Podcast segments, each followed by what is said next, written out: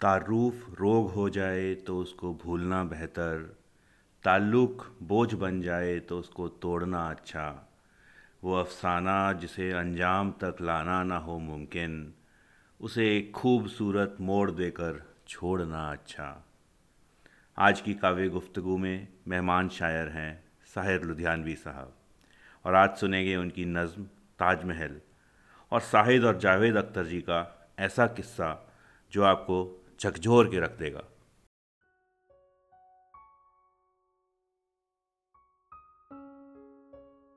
नमस्कार। काव्य गुफ्तगु में आपका स्वागत है और मैं हूँ आपका दोस्त गौरव सचदेवा। यहाँ आप सुनेंगे हिंदी कविताएँ और उर्दू शायरी। कुछ नई और कुछ पुरानी, कुछ जानी, कुछ अनजानी जो किताबों में बंद है। चलिए आज के शायर की तरफ़ बढ़ते हैं। आज़ादी के तीन चार साल पहले साहिर साहब की एक किताब पब्लिश हुई थी, तलखियाँ, जिसमें एक नज़म थी, ताजमहल।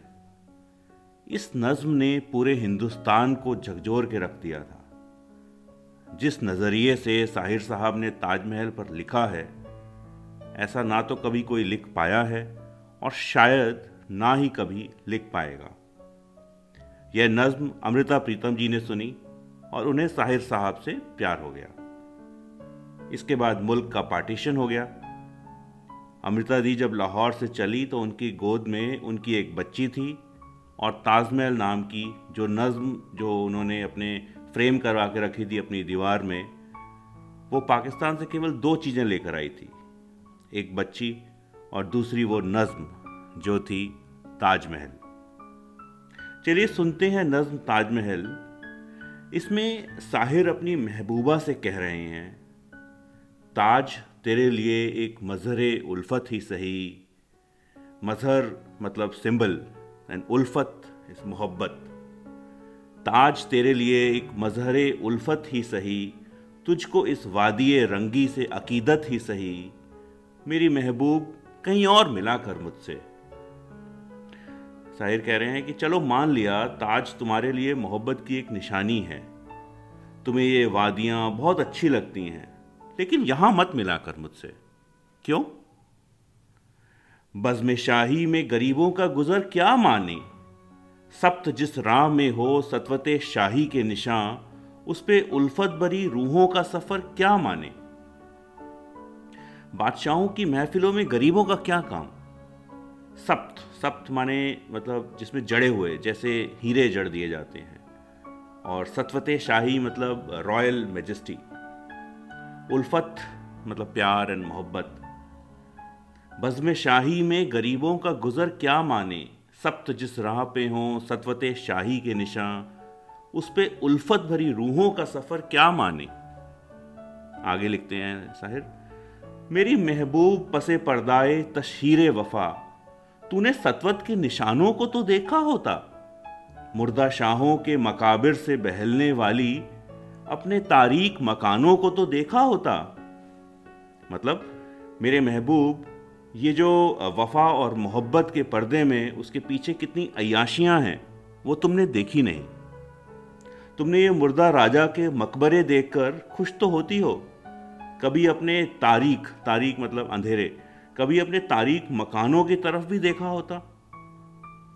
शायर आगे लिखते हैं, अनगिनत लोगों ने दुनिया में मोहब्बत की है। कौन कहता है सादिक न थे जज्बे उनके।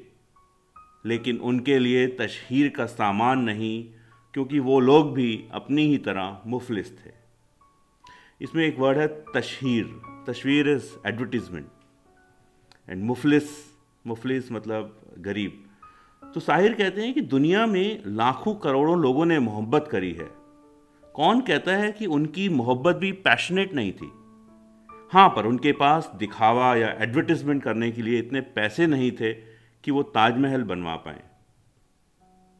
साहिर आगे लिखते हैं, ये इमारत व मकाबिर, ये फसीलें, ये हिसार, ये जो इमारतें हैं और मकबरे हैं और ये किले के आसपास की दीवारें हैं, ये जो महल हैं ये इमारत व मकाबिर, ये फसीलें, ये हिसार, मुतलकुल हुक्म शहनशाहों की अजमता के सुतूं। सीना दहर के नासूर हैं, कोहन नासूर, जज्म है उनमें तेरे और मेरे अजदाद का खून। ये जो महल हैं, जिसमें इतनी नक्काशियाँ हुई हैं, ये तेरे और मेरे बुज़ुर्गों के खून से हुई हैं। अजदाद मीन्स फोर फादर्स और पूर्वज। सो साहिर अपने आप को उन मज़दूरों की औलाद मानते रहे जिनके हाथ कलम कर दिए गए थे ताजमहल बनाते हुए। मेरी महबूब उन्हें भी तो मोहब्बत होगी। जिनकी सनाई ने बख्शी है, उसे शक्ल जमील। मतलब मेरे महबूब, साहिर अपने महबूबा को कह रहे हैं कि क्या उन मज़दूरों ने प्यार नहीं किया? उन्होंने भी तो मोहब्बत करी होगी जिन कारीगरों ने जिस ताजमहल को बनाया था। उनके प्यारों के मकाबिर रहे बेनाम और नमूद। आज तक उन पे जलाई ना किसी ने कंदील। लेकिन उनके प्यार करने वालों को कौन याद करता है? उन मजदूरों, उन कारीगरों पर कौन फूल चढ़ाता है? ये चमनजार, ये जमुना का किनारा, ये महल, ये मुनक्कश दरो दीवार, ये मेहराब, ये ताक। एक शहनशाह ने दौलत का सहारा लेकर हम गरीबों की मोहब्बत का उड़ाया है मज़ाक। मेरी महबूब कहीं और मिलाकर मुझसे। साहिर ने ताजमहल के पर्दे में मोहब्बत के दिखावे से बगावत कर दी। और इस बगावत ने उनको करोड़ों ऐसे आशिकों का नौजवानों का महबूब बना दिया, जिनके पास देने के लिए दिल के सिवा कुछ नहीं था।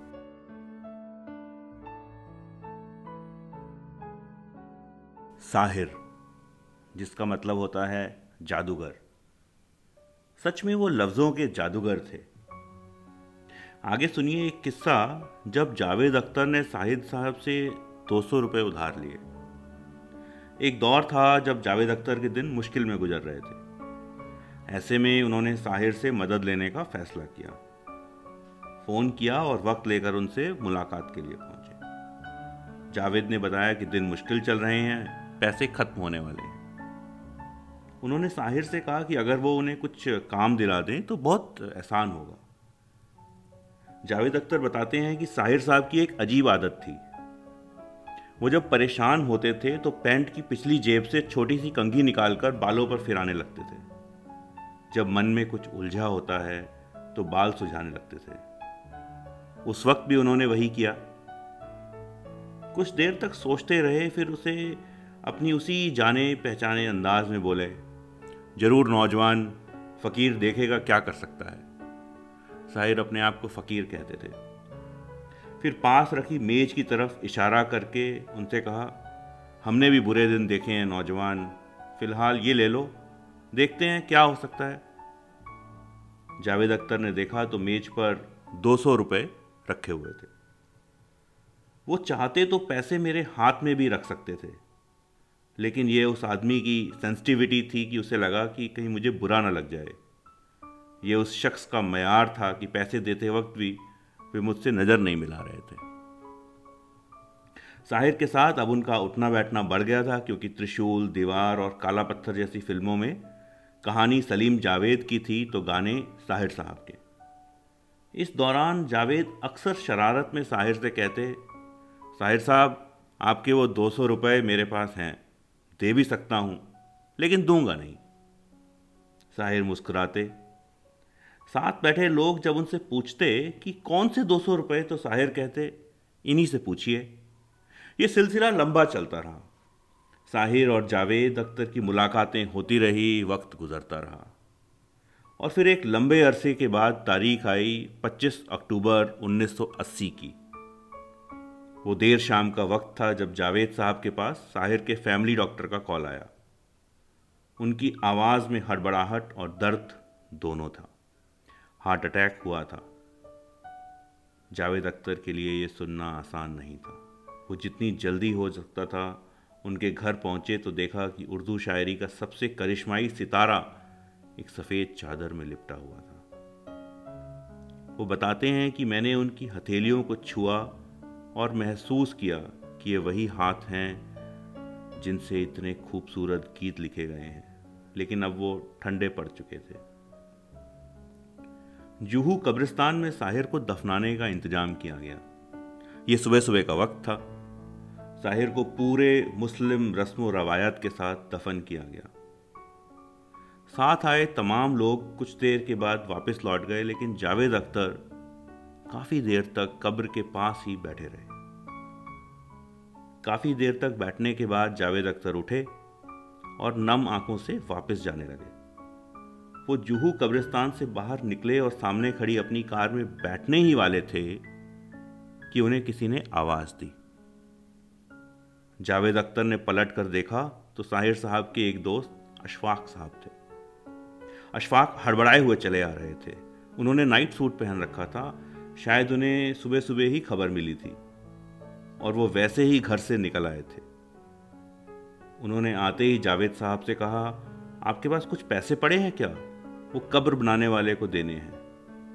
मैं तो जल्दबाजी में ही ऐसे ही आ गया।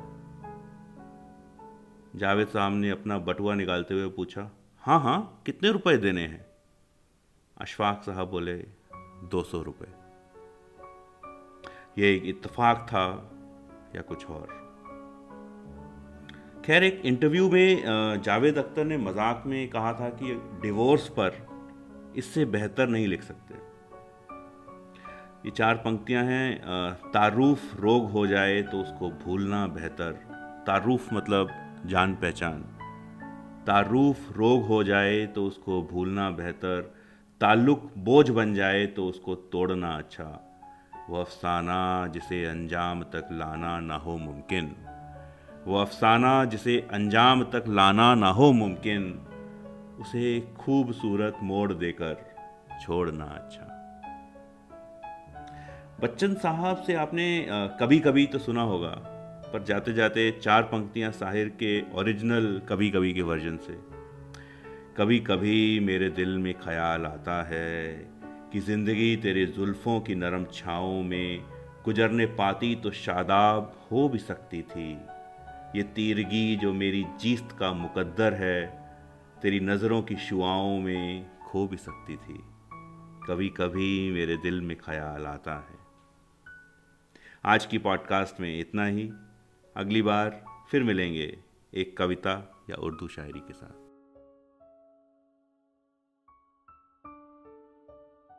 आज की गुफ्तगु आपको कैसी लगी? अपने कमेंट्स ज़रूर लिखिएगा हमारे इंस्टाग्राम हैंडल पर, जिसका नाम है Kavya Guftagu. K A V Y A G U F T U G U अगर आपके पास कोई सुझाव है तो आप हमें ईमेल भी कर सकते हैं Kavya Guftagu at Gmail dot com पर। अगली बार फिर मिलेंगे एक कविता या उर्दू शायरी के साथ।